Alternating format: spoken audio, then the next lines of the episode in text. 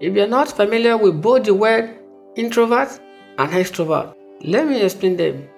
Extroversion deals with the outer process, which focuses on the external relationship with people, while introversion deals with the inner aspect, which focuses on the inner and self personality.